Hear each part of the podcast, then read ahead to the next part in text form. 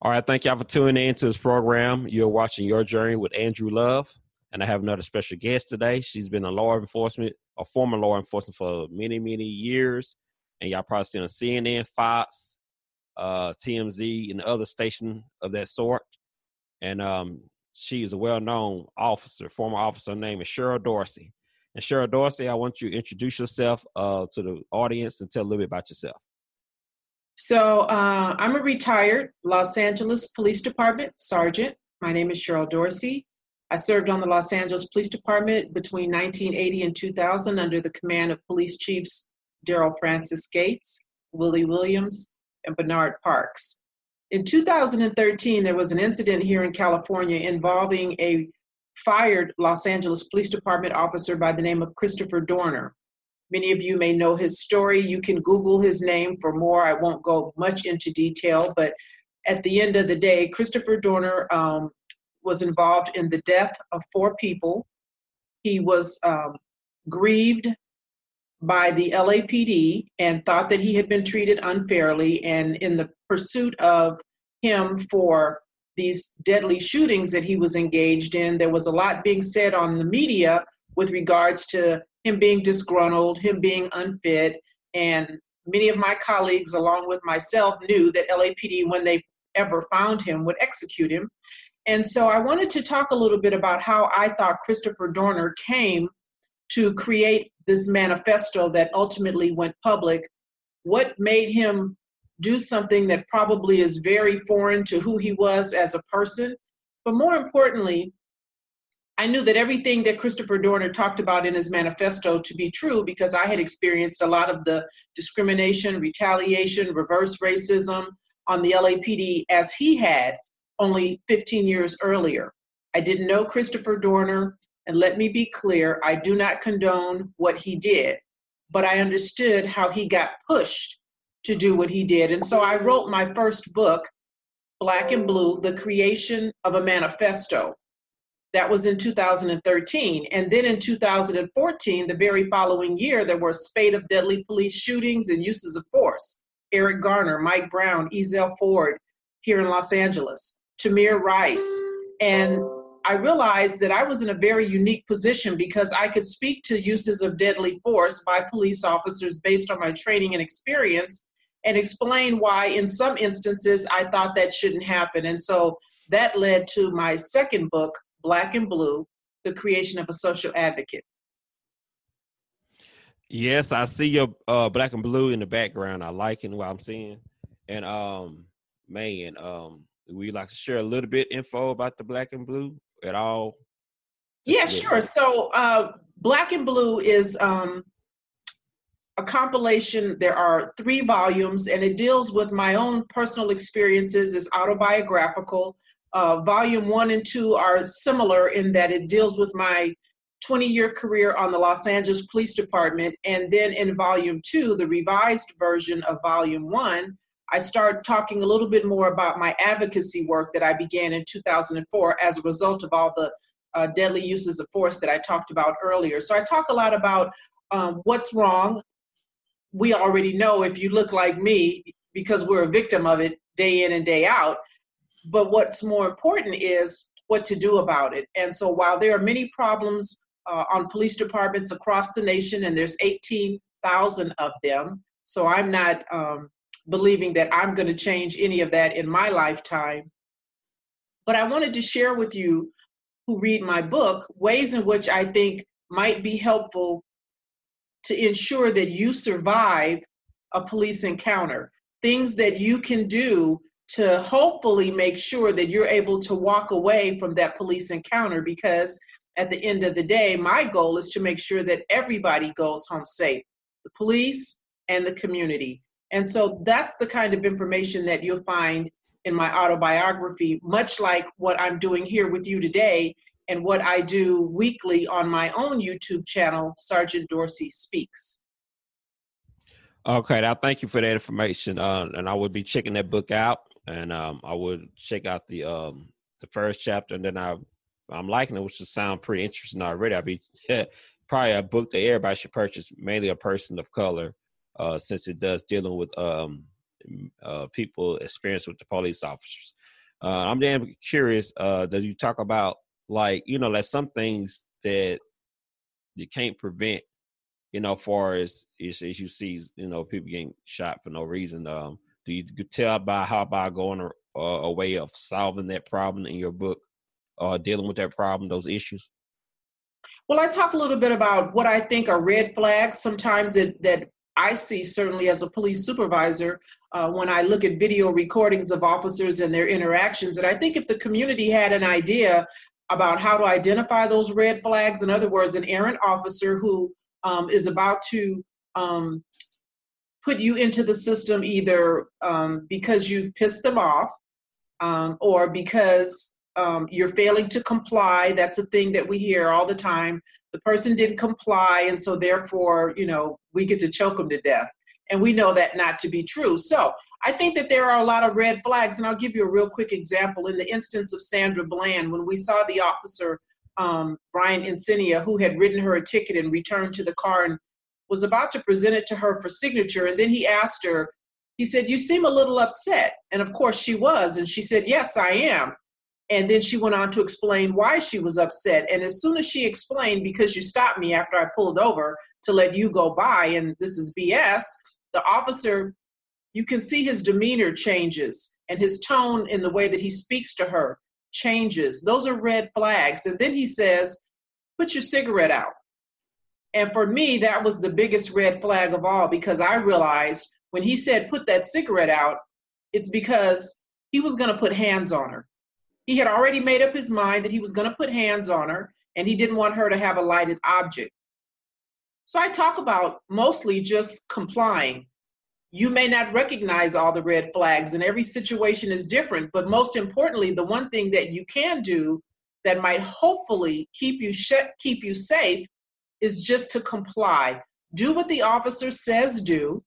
There's a process in place if you want to file a complaint and i urge everybody to do that. Create a paper trail so that there's a record that there's an errant officer on this police department profiling people harassing people uh, without justification putting you into the system by way of an arrest for interfering or resisting, right? Because that's what they like to do. So I want people to know that to best survive that encounter, you need to first comply and then complain. Okay, and I'm talking about uh like you know like incidents where people do comply and they still get something done. That's the one I was kind of curious about. So there's no guarantee, right? There's no guarantee, right? And I can't I can't give you one. But what I can promise you is when you don't, you're more likely than not to wind up being the victim of what I trademarked contempt of cop. You piss an officer off and there's a price to pay. We saw that with Eric Garner. They told him to turn around and submit to being handcuffed and he didn't. And so they punished him. We saw that in the case of Mike Brown when Darren Wilson tried to get him to get out of the middle of the street because he accused him of jaywalking. And I guess Mike Brown didn't get out of the street soon enough. And the officer punished him. I mean, I could go on and on. Sam DuBose, who was stopped because he didn't have a front license plate, and the officer wanted to issue him a citation. And Sam DuBose tried to drive away, and the officer wound up shooting into the car and killing him. Walter Scott, who was stopped because he had a third tail light that didn't work. And when he got out of the car, he ran, and Michael Slager chased him down like a dog, shot him in the back eight times, killing him. So we see what happens when we don't comply.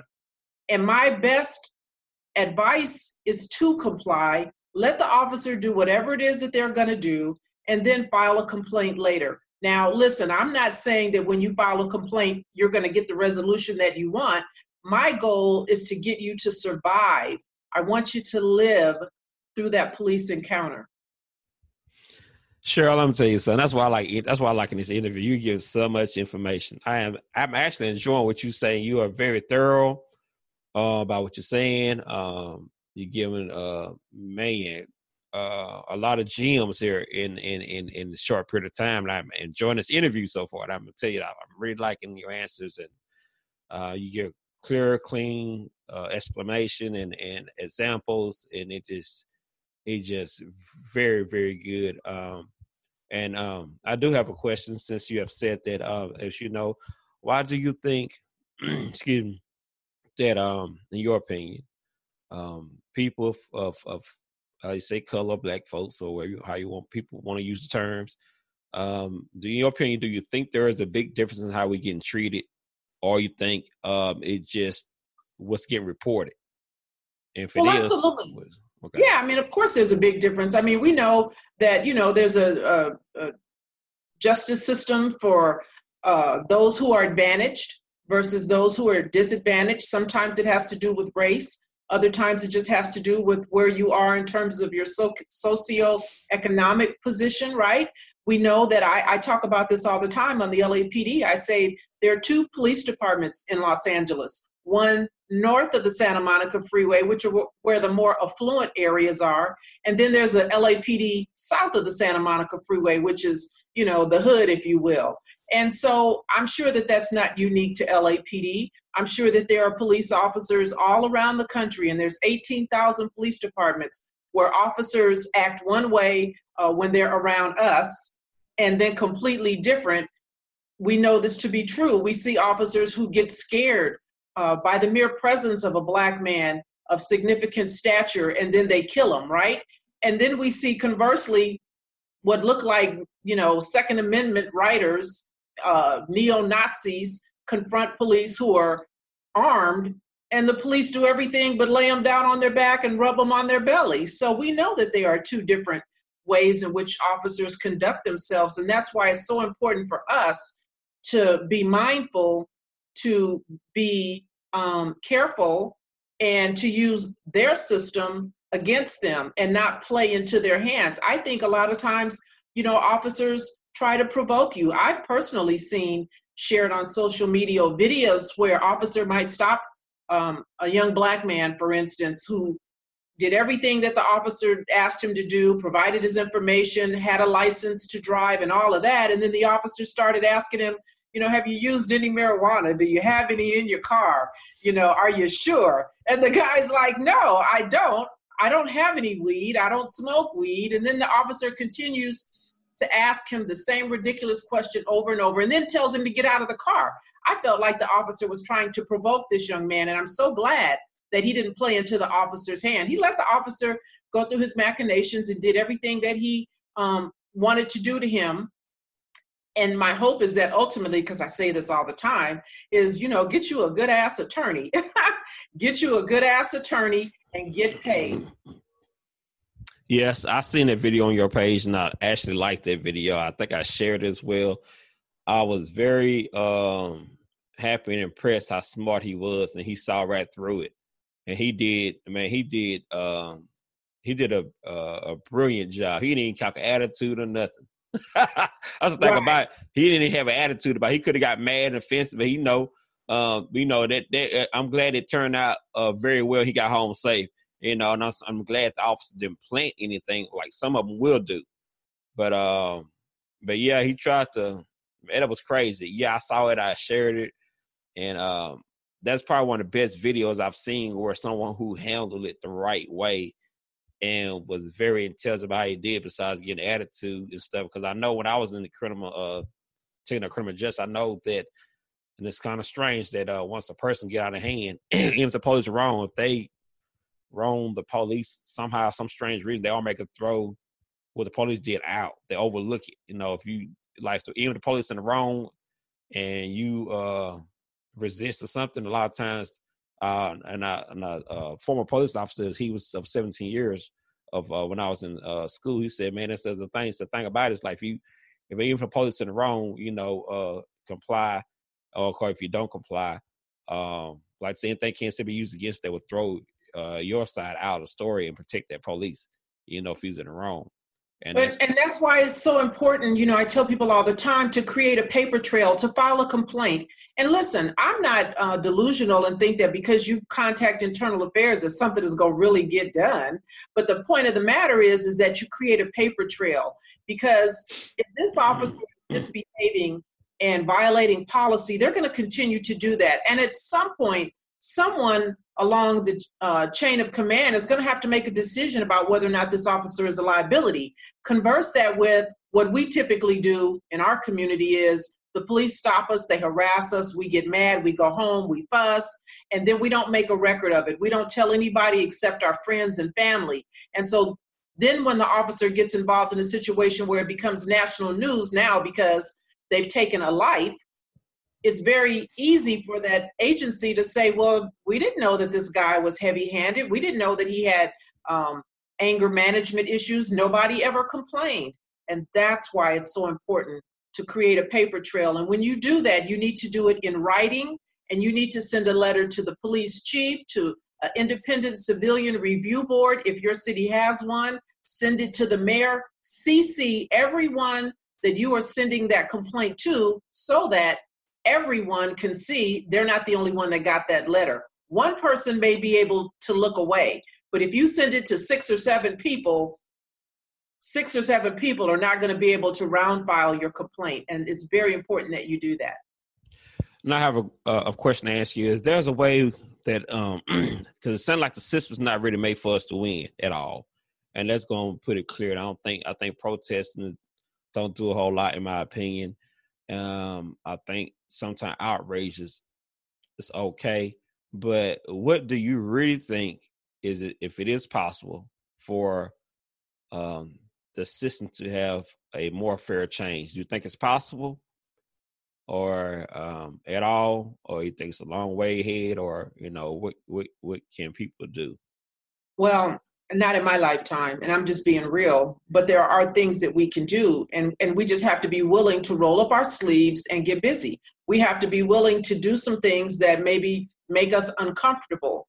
Part of what I think is important is I think people who look like me and you should get on these police departments. And if you look around you read the FBI report that says that police departments are recruiting members of the KKK, right? So if you understand that to be true, some would say, well, why do I want to be a police officer? Well, you want to be a police officer because they're getting on the job. You want to be a police officer because it wouldn't have been nice to have somebody who looks like you and I working with that officer that went to Atatiana Jefferson's home when that officer pulled out his weapon, if I was working with him, I would have told him to put his damn gun up. What are you doing? You can't affect change from the outside. It's going to come from the inside, and you need to be on those police departments. So when you see a partner who's doing something that you know is inappropriate, when you know that they're about to racially profile somebody, you can interject and intercede. You can't do that if you're on the if you're not on the department. And so, listen, I know that it's difficult and they put roadblocks and obstacles in our way. You know, when we go in to be interviewed, they want to know how many bubbles are in a bar of soap. They don't ask that of our white counterparts. But nonetheless, knowing all of that, we need to be prepared. And so I'm encouraging young people, you know, I'm encouraging families to talk to your young people when, before they get involved in things that could be a disqualifier, become a police officer get on the department. You need to vote. You need to vote for mayors and sheriffs because those are elected officials, district attorneys. Those are the ones that help usher us into the system. You need to attend community meetings and talk when you have an opportunity to ask a police chief about his position on use of force and deadly use of force and when is it reasonable and why did you do this thing? And so these are the kinds of things that I say again every week on my YouTube channel, Sergeant Dorsey Speaks, to educate people about the kinds of questions that you should have when you're asking a police chief about a deadly encounter. I give you the words because I understand the lingo and I help you interpret what a police chief might say that might sound reasonable. But if you just take a step back and think about it, you know that it's not. And so you want to follow up with, well, chief, what about this? And why did that happen? And I know you said that the officer thought he had a gun or she had a gun, but why did the officer think that? Can you explain it to me? And are you having your officers articulate why they thought they needed to shoot six times someone who was unarmed? Those are the kinds of things that we need to know so that we can put ourselves in a better position to then challenge those false narratives when we hear them. Yes, thank you, Miss uh, Miss uh, Dawson, for that uh, info. And like I said, right in the middle of this interview, I want to let people know right now, um, based on what she's saying, all the things she's given me, uh, I've told, and if you're listening to this uh, interview, uh, most definitely it's uh, Black and Blue. It's a book that sound like we all need to purchase, mainly people of color, because um, I believe, and based on what you're saying, I'm sure there's a lot of information in the book. It would educate us on how to um, to do things and handle procedures, and also share uh, with our youth as well as coming up. So um, look at just like a, a um, a spiritual direction of of having more weapons of uh, what to do of with type of injustice in the in the in society in the police department. So you know, Ms. Cheryl Dorsey, oh, with with with all this information said, um, your book is looking like gold right now to me because I'm serious. I'm not not saying because I'm. I think anybody who watches the interview, and I will share and I will put a link. You share it on your YouTube or uh, or your website because this is a very powerful interview, and I've heard you talk on many news stations as well. But uh, you wouldn't, you would, you know, you got bits of gold here and pieces this in interviews. But what I like about this interview is a little bit different because people will get more, more of you. And like most interviews, it's on a short amount of time that you have time to speak to give that information. On this interview, I did this interview because I like um, you to elaborate and give a lot of information, well around information, in a longer, uh, uh, better platform. And you have doing that so far. And I'm not even just got um, finished yet that's some more question I'm going to ask you because I want to to um, be able to dissect some things. And I know you can dissect almost anything when it comes to this. Like you said about the cigarette, the cigarette thing. Now I'm saying is, I didn't see that. I mean, you from a police and and and uh, eye, you understood. Uh, uh, like you said about the cigarette, he told her to put the cigarette out. They, I, they didn't cross my mind of what he was thinking because you know a lot of times say, well, you don't know what the officer thinking, but not that be stupid. You can tell what a person thinking about. You know, if, you, if, when you're doing certain situations through experience, you do know what people thinking. Where if they saying it or not, that's not be stupid. But they always say you don't know what the officer thinking. They always say there's a, a cover up too. But when you pointed that fact out about the cigarette, um, I could see it the way you said. It. But all these years I've seen the video, it that never crossed my mind that he was asking to put it out because eh, he was about to do so. I thought he was doing it just to just to uh and my my I thought he was just doing it just to to show authority, like you know, like to be provocative. Make, right. Yeah, you like and that's, I'm gonna make that's you do it. kind yeah. of what I think Sandra thought because she's like, I'm sitting in my own car, I'm smoking a cigarette. What are you talking about? But I understood because see, here's the thing: I worked patrol my entire 20 years, and so I understand patrol and police officers' state of mind I understand police culture. I understand police code talk when I hear it. And so that's why I come regularly to share things that are happening real time right now trending and point out okay so here's here's what happened in the Tatiana Jefferson situation we talked about an officer you know walking around the house and shining a light into the window and how it's unreasonable for him to say that somehow he perceived a threat. She's inside, you're outside. Tactically, what he should have done was just retreat if he was really afraid, right? Just go to your car, get in it, lock your door, and call for help, right? He's outside. There was no reason for him to shoot through that window. And and listen, Fort Worth understands that. That's why they um, are trying now to appease this family and at the end of the day, they're going to do with this family what they do with every other family. They're going to throw buckets of money at the family. And unless that community is really engaged and involved, little will be done to change the policy and procedure in terms of how those officers comport themselves over there in Fort Worth. So it's important to recognize and understand that. I'll share another little thing with you that I see happen all the time and people don't understand when you see an officer put on black leather gloves, they're about to fight you. They're about to fight you. And there are instances, if you look at videos, when you see officers starting to don gloves. And right after that, the next thing that happens is, is they put hands on people. There was an incident here in California a few years ago. There was a 55, 56 year old grandmother on the freeway who was savagely beaten by a CHP officer because she was homeless, and the officer said he was trying to get her off the freeway for her safety. Her name was Marlene Pinnock.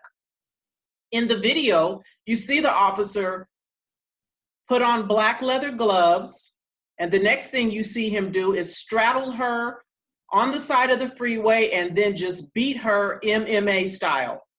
When officers pull out leather gloves, that's a red flag. They're about to put hands on you. Man, see, that's why I like this interview. You drop us, man, so much jewels. Miss Dorsey, I'm, I'm, gonna tell you this. Um, the way you're doing things, I know you ain't dumb, and I know when you put out certain information, I think, um, it's it's it's, it's good information, but it also is kind of scary because I know when people speak this type of truth, you already know that there's a system people might try to I, I not pray nobody try to do anything to you because you are dropping um, information that could change many people's lives. They could change the uh, the way people see America today. It's not just opening black people. Like you open uh, white people eyes as well. Us and white people, like you said, they live in a different world. They don't understand what goes on with um um truly don't understand the truth of what's going on because they live in a separate world. But uh, the way you putting out information, there are some white people who has uh, waking up and have seen uh, what people talk about, do to video cameras and everything. A lot of times people used to take the word of police and they say, oh, well, they just saying it because they just saying, you know, a long time ago, you used to say, well, people, black people just saying that just because they looking for alibi, stuff like that, about racism and stuff like that. But now that people seeing it and uh, you able to get this information, you open up many people's eyes of, of all uh, nationality, what goes on in this country. And then we know what goes on in this country but for to have you, someone like yourself who's been in the system, to come around and tell the system where it's wrong, you know that that um I know I know you probably got a lot of hate stuff already in the past. You probably used to it. I know you ain't no food too, but I'm glad to have people who are bold as you to come out and say the things and speak your mind clearly the way you are. Um, Well, you know, when I first started doing this back in 2013, when I wrote my book, I already understood when I wrote the book that it was going to be controversial and it was going to be problematic. But, you know, LAPD taught me well, and I'm not thin skinned.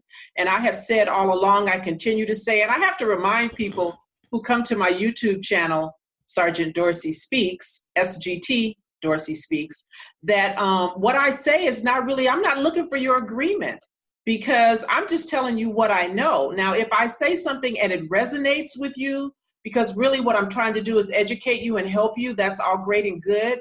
But if you don't agree with me, it works for me, right? So I say what I say. I'm, I'm not thin skinned. I'm not bothered by people's opinion, no matter the ethnicity of the person that disagrees with me. Because listen, I got a lot of people that look like me that don't always agree with what I say as well but I do it because I realize that I'm in such a unique position having been on a major metropolitan police department like the Los Angeles Police Department, having worked in patrol for 20 years, I would I would say to you, and I think I can say this clearly, that there is not another female, black or white, who has the kind of experience that I have in patrol. Worked on the LAPD in 1980, to 2000. The things that I experienced here in Los Angeles, the proliferation of gangs and gang violence and all of the things that went on under the command of Daryl Francis Gates, that time has come and gone. You know, the things that I experienced on the LAPD, you can't experience that anymore. You can't experience um, the battering ram and O.J. Simpson trial and the rots, uh, the L.A. riots, all of those things have come and gone. And I was working in patrol, so I can tell you unequivocally, working South Bureau Crash, the gang unit, uh, in the in the 80s, that um, I chased people through the houses. I've had suspects run from me, violent suspects. I've had to fight suspects, and in my 20 years, guess what? I never shot anybody. So I know that you could take a violent suspect into custody, somebody who's not compliant, somebody who's giving you a lot of lip. You can take them into custody, eventually put them in jail, allow them to have their dignity along the way, and everybody lives. Thank you. I believe that too. Um, I had, um, like I said, when I was in uh, high school, like I had this former police officer taught uh, criminal justice he was talking about ways you can uh, get a person down without beating them up and slapping across head with a gun. He said us he'll take uh, martial arts, and I think they do teach police that, but I didn't see no police using the skill. That's the way you can grab somebody's hand and take them down without, and they'll drop everything. Uh, uh, he said those techniques you can get people down without having to hurt them severely. Um, and, and he he demonstrated some of it too, and it was amazing. He said, "Yeah, police law police officers don't have to do a lot of things they do to get a person down, harass them, pick them on body slams. So you don't got to do all that. Uh, simple techniques that you can do to get a person down, and it hasn't complied without uh, abusing them." And because you know, I think a lot of times what we see is, and that's why I, I trademark the term that I use when I speak contempt of cop, because officers get, particularly male officers, they get personally invested. And when somebody they think is not complying, now they want to punish you. It has very little to do, uses of force generally have very little to do with trying to gain compliance, trying to take someone into custody. It's really more about punishing you because you didn't do what I said. And that is not what police officers are taught. And I think being a female probably puts me in a particular situation because, listen, at the end of the day, I know there's not a guy out there who I could beat up for real, for real. So I've got to use other techniques in which to gain compliance. Sometimes it's just something as simple as having a conversation with you, telling you why it is that I stopped you. People just want to know. People want to be treated with dignity. If I pull somebody over and I don't look at that person and think, wow, he could be one of my four sons because I have four. If I don't look at that person and think he could be my son, let me let me deal with him accordingly. Or if I pull over a car with a baby in the back seat, like Philando Castile had, and I don't look in that back seat and see that little girl, as maybe that could be my little sister or my little cousin, right? That officer didn't look at that little girl in the back seat, and she that's why he had no problem firing seven rounds into Philando Castile, one of which could have hit that baby.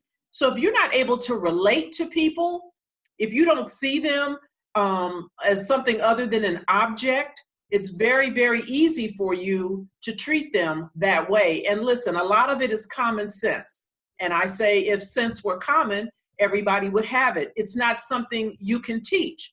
And so, to that end, I think police departments, and this is a conversation that your listeners can have with police chiefs when they talk to them is what kind of a background check are you doing? What kind of psychological evaluations are you providing for your uh, recruit candidates and your officers once they're on the job? Because listen, as a police officer in patrol, we see stuff day in and day out. We work with partners regularly who might sway the way you think and view things. And I think it would be helpful it should be mandatory that a police officer is reevaluated psychologically, I'll just say every two years to make sure that their head is on right. And if you find that there's someone out there operating with implicit bias or who um, has a propensity to racially profile, you need to pull them aside and have a fireside chat. Yes, ma'am. Um, thank you for that information. Man, that's so much information. It's just amazing how you give information. I just be soaking it up. Um, now I have a question. We're finna get into some uh, situations. We go get into the uh, Botham Jean and the uh, uh, Tatiana Jefferson case. There are similar cases, and I do think there are similar cases. I also think there's in the uh, the outcome or the uh, the way the family handled the we know way we handle the business is totally different.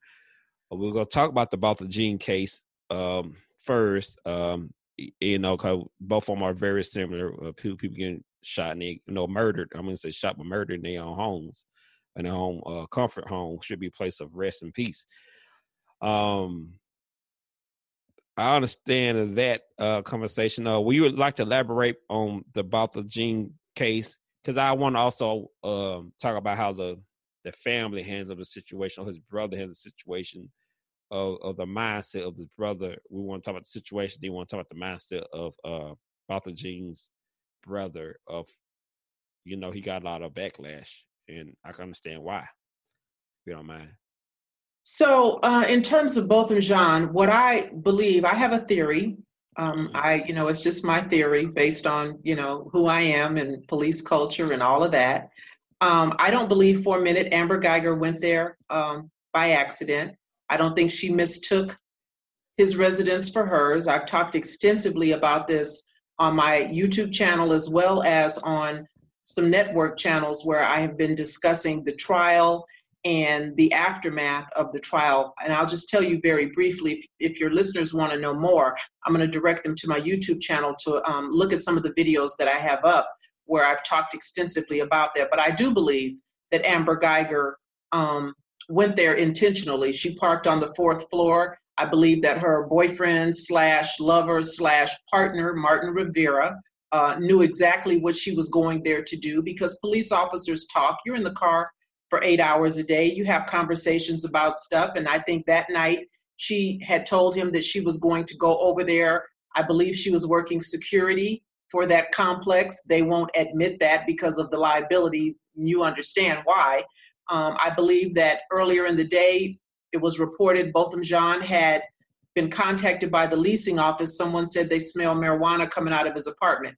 So I think the leasing office called Amber Geiger while she was at work and said, Hey, when you get off tonight, could you go and uh, talk to the person in 1478? And I think that's what she went there to do. I think her partner knew she was going to go there to do that.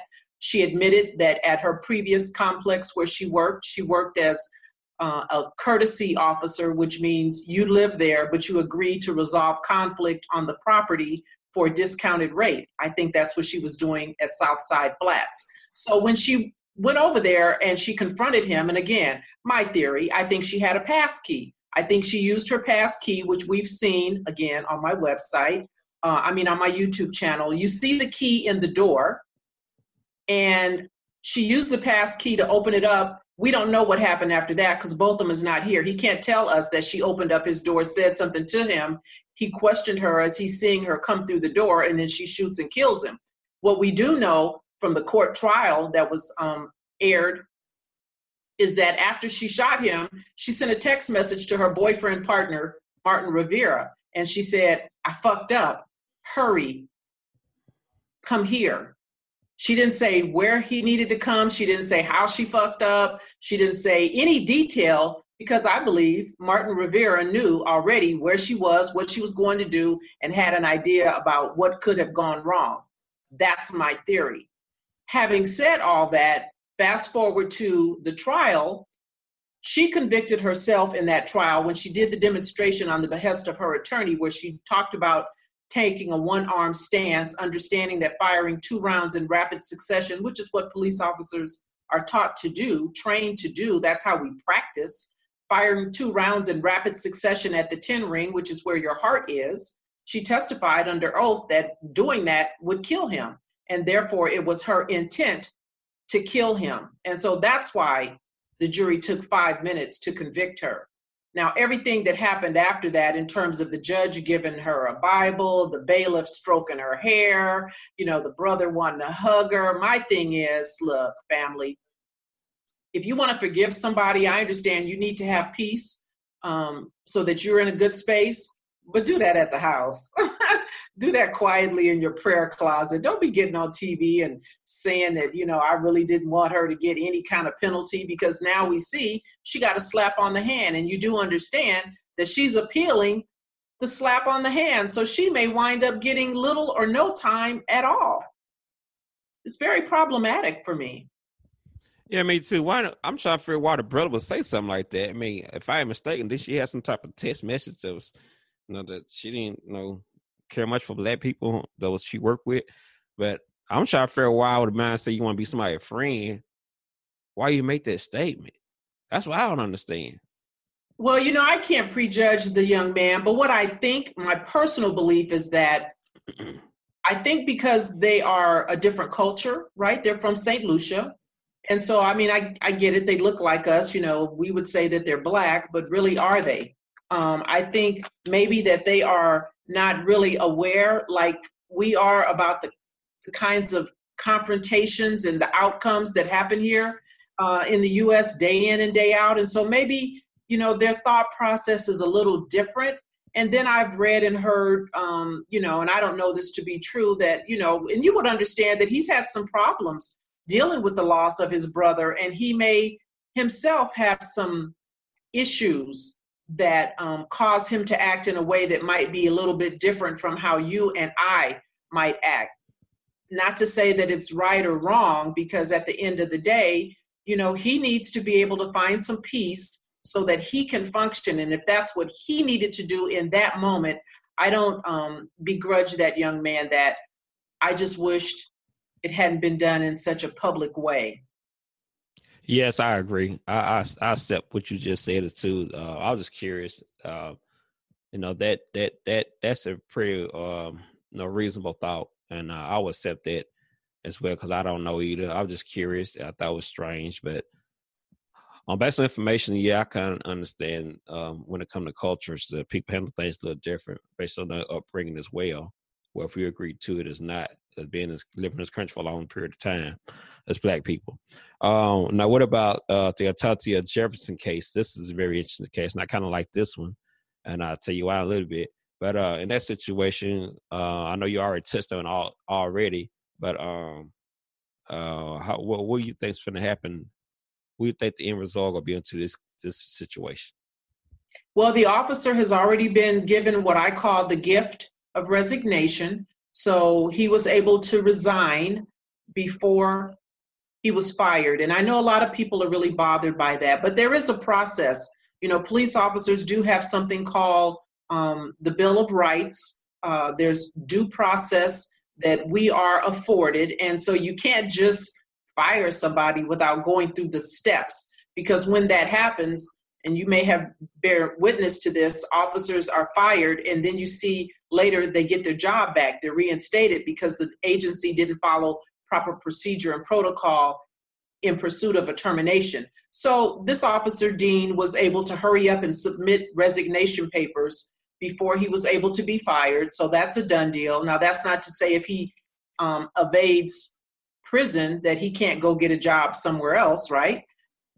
We don't know. That remains to be seen. But what I believe will happen at the end of the day is that um, this city, Fort Worth, is going to pay this family and they will pay them well. And um, that'll be that. And then, you know, some other officer on that agency will live to offend again because listen i see all sorts of stuff i'm not there in fort worth or dallas but i see stuff uh, almost on a weekly basis occurring uh, in texas with police officers and i'm not seeing them do much by way of trying to deter the bad behavior if an officer doesn't have to pay financially if he's not coming out of his own pocket for a civil suit and he's not because it's taxpayer money if the officer isn't disciplined in some kind of way, or if he's given the gift of resignation so he could go get a job on another department like Betty Shelby or Darren Wilson or Timothy Loehmann, who shot and killed Tamir Rice. If an officer is able to do that, then what effectively has that agency done to deter that officer from shooting and killing another black man or woman if they get scared, if they perceive a threat? Nothing. All right, I think I don't know if you heard of a guy named um um Lee Merritt, but I know he had put up a GoFundMe for uh Tatiana uh, Jefferson uh, situation. He has um said he had mentioned a little bit about what you said, so he put that up for for the family as well. So he said that in many cases he posted on Facebook that um he want them to have to settle out in order to you know take hush money basically and uh, it's 250 plus on the GoFundMe as I seen. And um, I like the idea what he said and what he done to um to do that. And I'm hoping they don't take a payoff because that was the purpose of the GoFundMe, so they won't feel the need or pressure to uh, accept the payment of hush money. Basically, what it is, uh, a gag order, basically what I call it. And um, I don't know. Uh, do you know anything about Lee Merritt? Uh, I've kept up with what he's been doing? Have you ever met him? Yeah, we, Lee and I have had conversations in the past about cases that he's been involved in uh, when he's wanted to um, ask my question about the viability of a suit. And listen, um, we're not going to have no black on black crime here, but let me just say this Lee Merritt is a, a civil rights attorney, and you know his job is to take people to money court. Let's be clear, that's what he does. And so I'm not begrudging him. You know, uh, this family will make money. Uh, he will get a percentage of that money because he's entitled to it as their lawyer. And absolutely, um, Lee Merritt is suing Fort Worth when the time comes. Now, he hasn't announced that just yet, what he said factually on social media, Facebook specifically, with regards to the GoFundMe, was so that it would help deter any expenses that the family might have in however many months or years it takes to get to the end of a civil suit because these things can be very protracted and, and they take a long time and there may be expenses that a GoFundMe would help the family in the meantime. So, um, you know, that's his thing. That's what he does. And um, I know that there are people who uh, really believe in his efforts. And I know that there are many people who think he's an opportunist. So I'm going to just leave that there. You know, I like how you say things. You can say things without saying things. Also, you also say things where it could be up in the air for grabs. People leave their own perception. I like how you do that. I like how you put out there. I like how you get information and let people come to their own conclusion. That's very political. That's very smart. But you know, if you're smart, you can read between the lines. But basically, what I'm just hearing is that the money is just a cushion for them to survive until they get the big check. That's basically what I heard. But I'm not saying that you should say it, but you just saying that money is there to to um to help them through their grief? Well, you know, I know that, you know, attorneys are expensive. And, you know, as he's doing this thing that he's going to be doing to represent not only this family, but he's also representing Botham Jean's family. And, you know, it's, listen, I get that, you know, maybe when you are involved in these kinds of cases, at some point you be, you develop a certain level of expertise, you know, but when you kind of see the same faces popping up every time there's a death, then you know some people wonder are they really there for the family or are they there for themselves? And so you know i can't speak to lee merritt's heart. Um, certainly i think any family who loses a loved one should absolutely uh, receive some sort of compensation. You cannot pay enough money to replace the loss of a loved one. Be clear. But at the same time what I would like to see attorneys like Lee Merritt and Ben Crump, who I know, who actually uh, was very gracious and wrote a, a review for me on uh, the back cover of my book, Black and Blue The Creation of a Social Advocate. I appreciate him for that. What I would like to see them do is tie into the money that they're going to get, because they're going to get money, particularly in the case of a Tatiana, they're going to get money. Tie in changes to the policy of that police department, tie in changes to the tactics that officers use before they fire their weapon. Here in California, we had law just passed, Assembly Bill 392. AB 392 speaks to when a police officer can use deadly force. It used to be you could use deadly force when it was reasonable. Now it's when it's necessary. And an officer has to articulate what makes it necessary. It can't just be based on, I was in fear, I perceived a threat. It has to be based on everything in it, the totality, not just the moment when you pull the weapon, but all of the tactics that lead up to the up to the deadly use of force because listen a lot of times we see police officers create a situation to use deadly force by either antagonizing you, by trying to um, goat you into uh, doing something that maybe they can now say, oh, you're resisting, you didn't comply, so I had to put hands on you to get you in compliance. And as soon as I grab you, you jerk away, you jerk away, and now I think you're reaching for my weapon. Voila, I perceived a threat. So wouldn't it be nice if when these attorneys get these million dollar settlements that they also require the police department to do something about training their officers and the tactics that the officers use before they use deadly force. Great idea. That's very good idea. Maybe they ain't thought about it. Maybe they just don't know. Maybe they stuck on what their agenda is that they can't see. Or, or is it just that the system does what the system was designed to do? Yeah, it's kind of like a funeral home. You know, when people die, that you know, people don't really shop a whole lot with funeral home. You can have same casket, one same casket be two thousand dollars somewhere else, and Somewhere else you pay five thousand dollars, and they have more than one funeral home owned by the same people.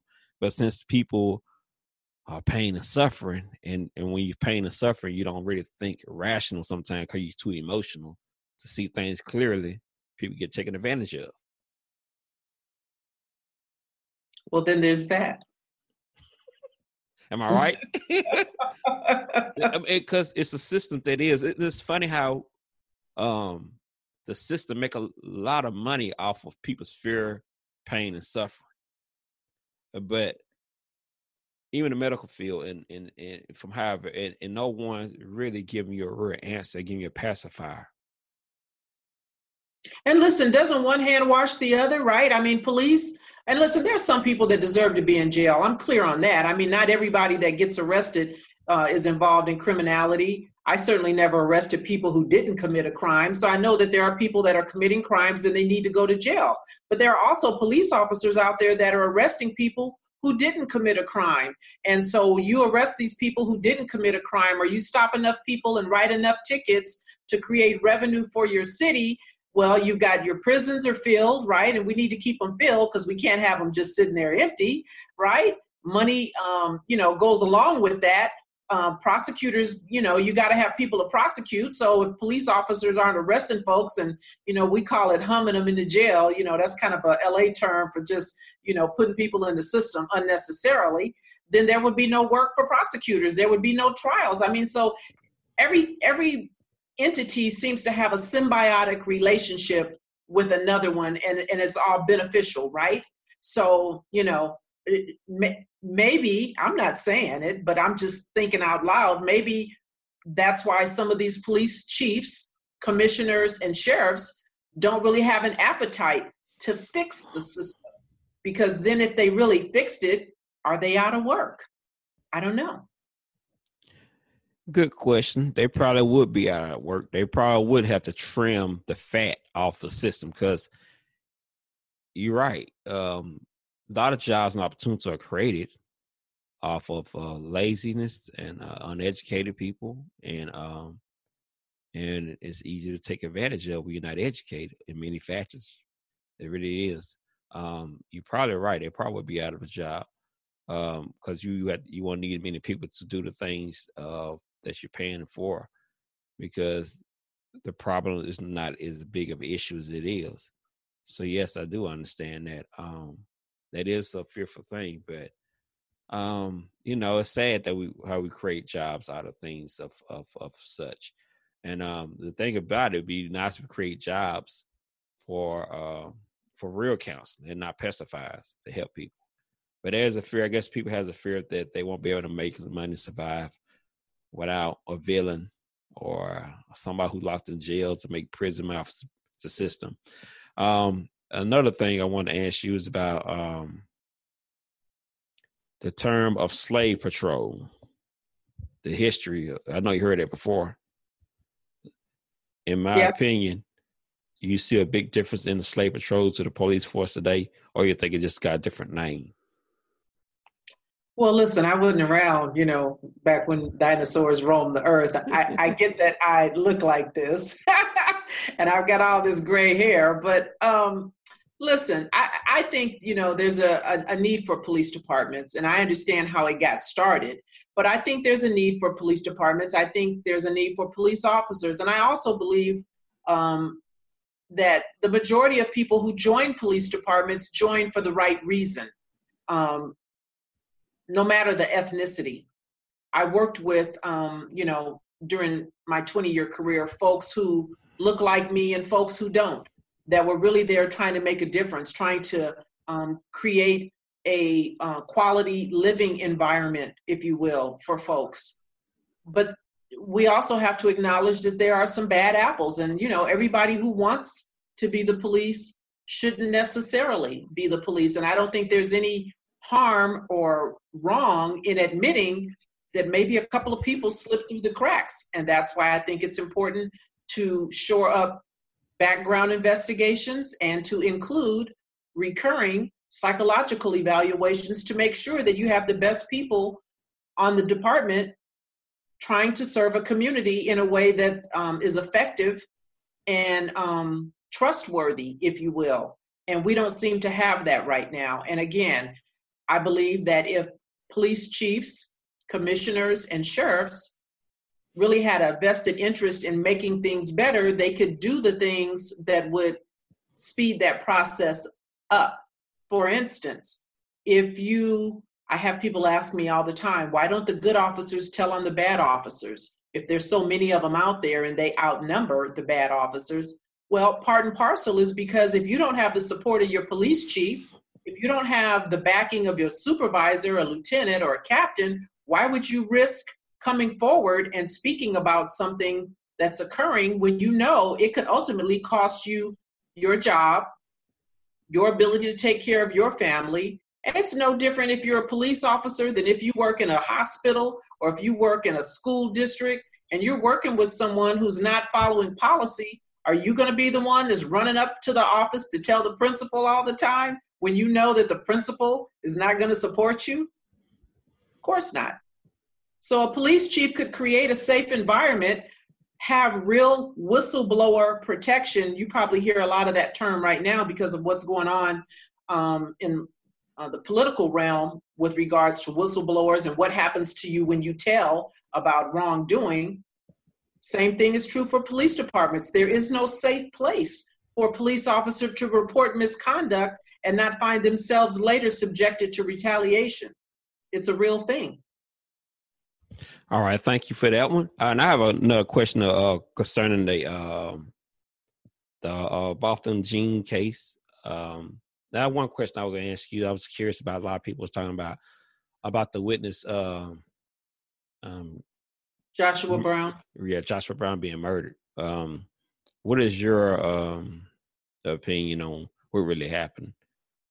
So um, here's my position talked about this on my YouTube channel. Uh, I believe that, um, and I know there's a contingency of people that are um, convinced that he was assassinated, is the term I'm hearing by um, Dallas Police Department because of his testimony. Um, I don't agree with that. That's not to say that Dallas Police Department may not have an officer or two on their department who's not capable of assassinating someone. But Amber Geiger was not convicted because of anything Joshua Brown said. He merely corroborated the fact that she was there, there was a shooting, he heard some things, and that was pretty much what he testified to. We now know that Joshua Brown was involved in some stuff that probably put him in harm's way. There's certainly plenty of video out there uh, on social media that he put up himself of him being involved in either marijuana sales or, uh, you know, whatever. There's video of him doing all of that. So, did he surround himself by some people that meant him harm? Maybe. We know that he was shot a year ago while he was out at a uh, strip club with some friends, and one of his uh, buddies was killed in that shooting. He was shot in his foot, and it was reported, according to um, the attorney that represents his family, Lee Merritt, that um, he left town. He was in California and he was here actually up until the day that he testified. He had just come back from the airport and went right to court to testify in the trial. The reason he was here in California, allegedly, is because he was concerned about the people that had shot him a year ago, people that he's reported to know because they were childhood friends. And he had left town, the inference is, to get away from these people. He didn't want to testify at the trial because it was high profile, and now these guys would know he's back in town. And then he comes back, he testifies, he's still involved in this whole marijuana situation, allegedly, and he gets killed. That's what I think. Now that you gave that background information, I understand where you come from. That's, that's why I say I, I bring you on here because you very you well around it and stuff, and you just don't speak stuff out of out of feelings and emotion. You actually do your research, and that's why I brought you. A lot of people don't do research anymore; just take word for it and go with the news media and say, "Oh, you know," and just jump the gun. And uh, you know, unfortunately, yeah, you you probably right. And where if we want to hear it or not, because everybody want to paint a villain and, and people's hurt right now, so it's easy to point finger and blame. So it's not true. It's not. A, it's a lie because people are hurting and still bothered about the, the you know the situation at hand. They want some type of justice, so uh, they're not going to look at that or do the research. And I think it's important that uh, we do research, mainly Black people, and um, I, that's why I, I, come to you for you know for uh, for your side of the story and your take, and you give very uh, clear information and why you believe what you believe, um, and you, you, you back it up. you just don't be going off feelings and emotions. You be uh, going rational, looking at the facts, looking at the truth, and looking at the unfortunate part that the fact he did get involved, and um, which would have been kind of not smart on his part to do stuff like that but after a high profile case anyway. You would like to lay low or something, but not a smart decision. If that's well, you know, people are people are who they are, and if he was involved in that lifestyle, you know, that's that's how he supports himself. You know, that's how he gets down. And so I I had a lot of people come on my YouTube channel and say, you know, it's unreasonable to think somebody would drive from Louisiana to Texas to buy marijuana. Contrast that with I had people come on my YouTube channel and say, look, you know, I'm I'm about that life. And not only will I drive three hours, I'll fly. wow. So you know, I'm hearing both sides. I don't indulge. You know, uh, I know, you know, I might drive three, four hours to get a pair of shoes, whereas somebody may not. So it just all depends on what's important to you. But it just seems reasonable for me, given that I know he did not convict Amber Guyger. That I'm clear on. There are three people now who are in custody for his death. And, you know, I'm not into conspiracy theories. It would take a whole lot of people um, to cover up a whole lot of stuff. I even had someone come to my channel and say that they thought Atatiana Jefferson's funeral or her death was um, staged by crisis actors. You know, they they equated that to the whole Sandy Hook thing. Someone said, "Well, how come they haven't had her funeral?" That was last week because you know the funeral was delayed, and they were like, "Well, how come they haven't had the funeral?" You know, remember Sandy Hook? And I'm like, "Sir, get off, get off my page with that foolishness. They haven't had the funeral because you know there's some um, conflict right now between the family, and so the funeral is going to be had. But imagine how many people would have to be caught up in that conspiracy to put forth uh, that Atatiana Jefferson was killed and she wasn't even a real person. I mean, it's just it's ludicrous and it's insulting. But those are the kinds of things that people believe, and you can't change their mind. And I don't try. Yeah, really, especially you know people be on be on the page that know her personally, be writing a lot of stories about how they met him and how she what type person she was. so you know, it ain't stayed. If it was stayed, somebody would have came out some close friend of relative would have came out and said something who they were. And, and nobody's stupid. But people are very stupid. That's one thing I wanted to uh, bring up the fact. Um, this is listen, ma'am. Um, why, in your, in my opinion, do you think black people are not taken seriously? Now, in my opinion, is I think they're not educated enough to do the right thing. And I hate to say that because it's point at the time we have to take responsibility. People's not gonna uh, see don't see you as inferior because maybe they couldn't know how you gonna react and what you is and ain't gonna do. And in my opinion, I want you, in your opinion, that's what I believe. I want you to elaborate. Like, why come, why come black people not taking seriously? And do black people take themselves seriously when it comes to uh, situations such as these? You know, what what what, can we do? Because it had to be some education going. That's what I like about your book. You you know, I read the first few part of your book. It's very educational. What you're telling us, uh, it's very educational. I think we need some education, but we like to explain, explain and break down why come all these years that uh, what black people need to do to to to be taken more seriously. Well, I think we need to learn from the histories of the, the, the past, right? We need lessons of the past, and and we need to be very mindful and very considerate about the kinds of things that we put forth. And that's what I try to do um, when I speak. I try to speak credibly.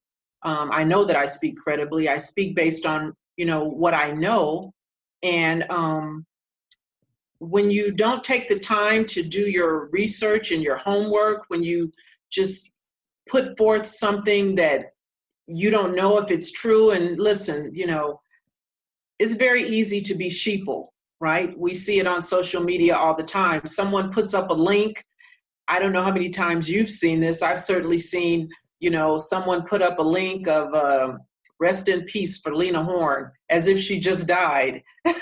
and then someone comes behind and says, well, you know, she died 10 years ago. That link is old.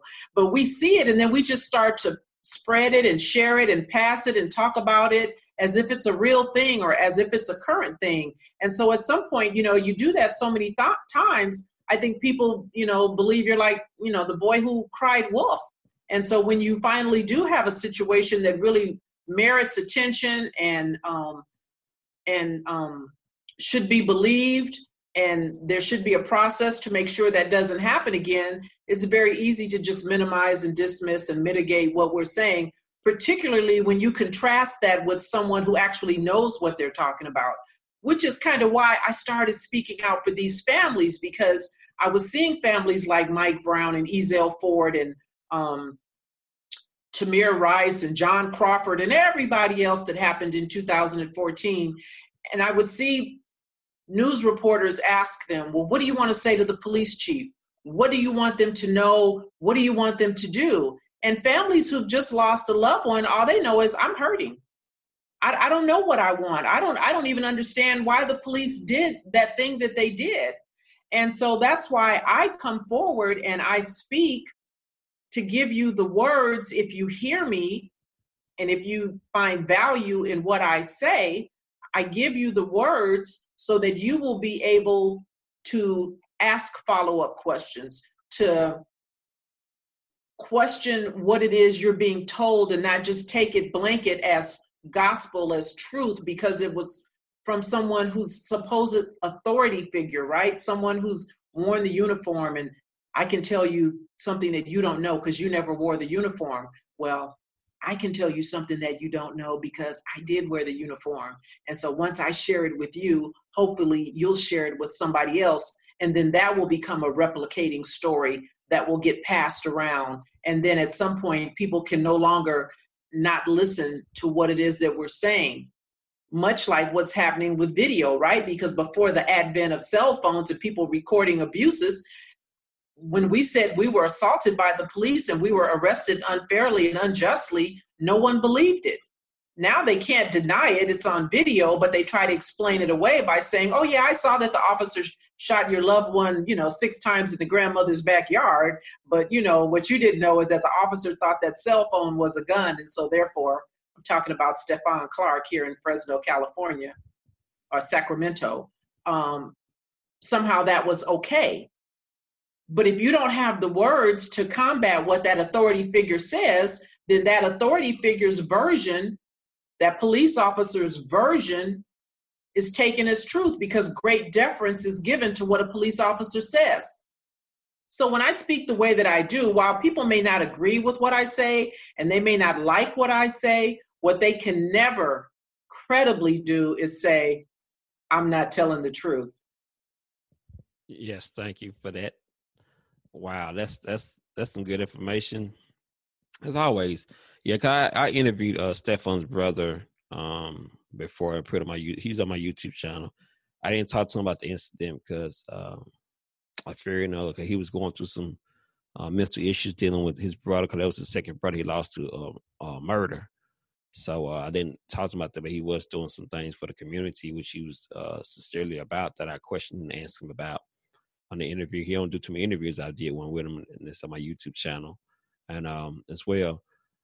Um, the next thing I want to talk to you about is um, the um, cupcake Camellia, like Kamille uh, McKinney. Um, that situation was a very unfortunate situation. Um, it's a little different situation there, but um, I think that's a situation I think could have been so much prevented. Um, what do you uh, have to say about that situation? Can you uh, give me your uh, elaborate on what you think about that particular situation, on cupcake situation, the girl that found dead? Yeah, the three-year-old that was found uh, in a dumpster in um, Birmingham, Alabama, I believe. And so, listen, as parents, you know, family, we need to be very careful. Uh, we need to protect our children. We need to be mindful, ladies, about who we have around our children. We need to make sure that we monitor them at all times. It's reported that she was at a, a family event, a birthday party. It was 7:30, 8 o'clock at night. I'm just wondering, how does a three-year-old at 7:30, 8 o'clock at night get out of view? She was playing with another little three-year-old from the video that was shown. So there were two little toddlers, kind of on their own, playing. It's dark, and someone was able to come up and either lure them or the little girl followed because she felt comfortable with the person. Now they're saying that there's no known connection, and for me, that's that sounds like some code talk right there. The police chief said there's no known connection. Now that's not to say that we may not find out later that maybe uh, these people that are in custody for her death might know this little girl or may have seen her in the area or may have you know chatted with her. She's been playing in this uh, community center right? Where the little girl felt comfortable following the person. I don't know. But at the end of the day as a parent myself a three year old far enough away where i can't reach out with my hand and touch them is problematic as a parent so we have to do better most definitely, because that's you at a party. It's a lot of people around, and normally, normally you you know at a party, you everybody knows somebody, and you just can't. Even if it's nighttime, you'll say, "Well, my kids, they were three years old," and and that that is that's not good for black people, especially this day and time. They had their kids out anywhere, especially all the bad things going on with black people. Um, it's not smart, especially three year old. That is that's not good at all. Um, it I I I that was more that's kind of disturbing in itself. Worse, you know, I, I guess to say probably a bit worse because, and then that, that's when the police officer killed nobody. That was uh you not watching protecting your kids at three years old, and they when they came, the kid three year old can't defend himself. That that's a story that I, I agree that that um you know uh black people in the community as a whole need to take uh, more thought about how do we really watch our kids and do we really protect our kids? Because if they're kidnapped maybe by white people or something, there have been all kinds of outrage. But this right here is just nonsense. You know what I'm saying? It's, it's nonsense. And I thank you for um for getting that information. I covered the things I want to cover with you, ma'am, Miss Dorsey. And um, I'm gonna let everybody know who watches this program. Please subscribe to the channel, my Your Journey channel. Name is um Cheryl Dorsey channel, YouTube channel as well. I'll put her link in the description box when you go to her channel and check the things out that she said that she wants to share this on YouTube channel. I'll make sure I put that link in there, Miss Dorsey. You just share me the link that you want me to post up where people can watch that video you was telling about. And uh, I want people to subscribe to my channel as well and her channel as well too. And be also um, to purchase her book and um, to check out the other things, her websites as well and, and other platforms as well uh, right now is a good time to learn, educate ourselves about things that's going on in our society, and uh, pay more attention to things as if it was a uh, a music video or a twerk video or uh, whatever we give our attention to a sports video. That's right now is the time to pay attention to things of this nature because ain't nothing wrong with entertainment. But I think sometimes as uh, us people of color, black people, we indulge in too many things that's not beneficial to us to help us to further our daily lives. And nothing wrong with entertainment, but I think it's important that we understand living within this country that there are obstacles to we have to be prepared to face. Even if you go into a, a we like entertainment, you know, come back home, get back, going to work, coming home, or where you may be coming from, a sports game, whatever the things that we got to do to educate ourselves to get home safely. So we can't do the things we enjoy doing. There's nothing wrong with entertainment, but like I said, I think a lot of times we indulge ourselves in lack of educating ourselves about things and situations, real situations, and not being pulled and tossed and fro with the media, with our emotions about what's going on. We take a clear look at things and see how we should uh, handle the situation, think clearly, and do research about what's really going on. So we say things that make sense and won't be saying stuff that's dumb and irrational, which is not helping. Uh, Ms. Dorsey, anything you'd like to say before we close uh, to the audience and people who may be watching?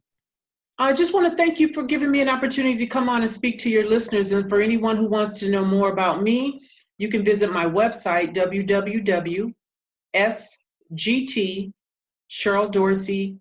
dot com. And that's cheryl c-h-e-r-y-l dorsey d-o-r-s-e-y and sergeant is abbreviated sgt so you can uh, follow me on instagram sgt cheryl dorsey. Follow me on twitter sgt cheryl dorsey. And then on youtube is sgt dorsey speaks my book, Black and Blue The Creation of a Social Advocate, is available for purchase if you want an autograph copy on my website. You can also read the very first chapter in its entirety on my website. And if you just uh, want a garden variety version, you can get it on Amazon.com. So thank you so much for having me on. I really appreciate it. Uh, thank you too, Miss uh, Miss Dorsey, and I really appreciate this uh, and giving us all the information that's very helpful. I want to thank you, and I want to continue. I uh, hope you continue your journey, continue to do the things that you're doing, and um, man, I'll be looking forward to see uh, your upcoming projects and what you have in the future because you have putting a lot of great work out there on social media and in your books. So thank you, Ms. Dorsey, for coming on. I'll make sure I share all the information on your platform, on my platform. Uh, and, um, thank you for everything, and thank you so much. And uh, I appreciate this time. I thank the audience for tuning in. Please subscribe. Please share this video. Please go to her channel, subscribe to her channel as well, and thank all of the viewers that I have and uh, future viewers as well. Thank you, and um, have a great day. Thank you, Miss Dorsey, and be safe for holidays. Thank you. You as well. All right, bye.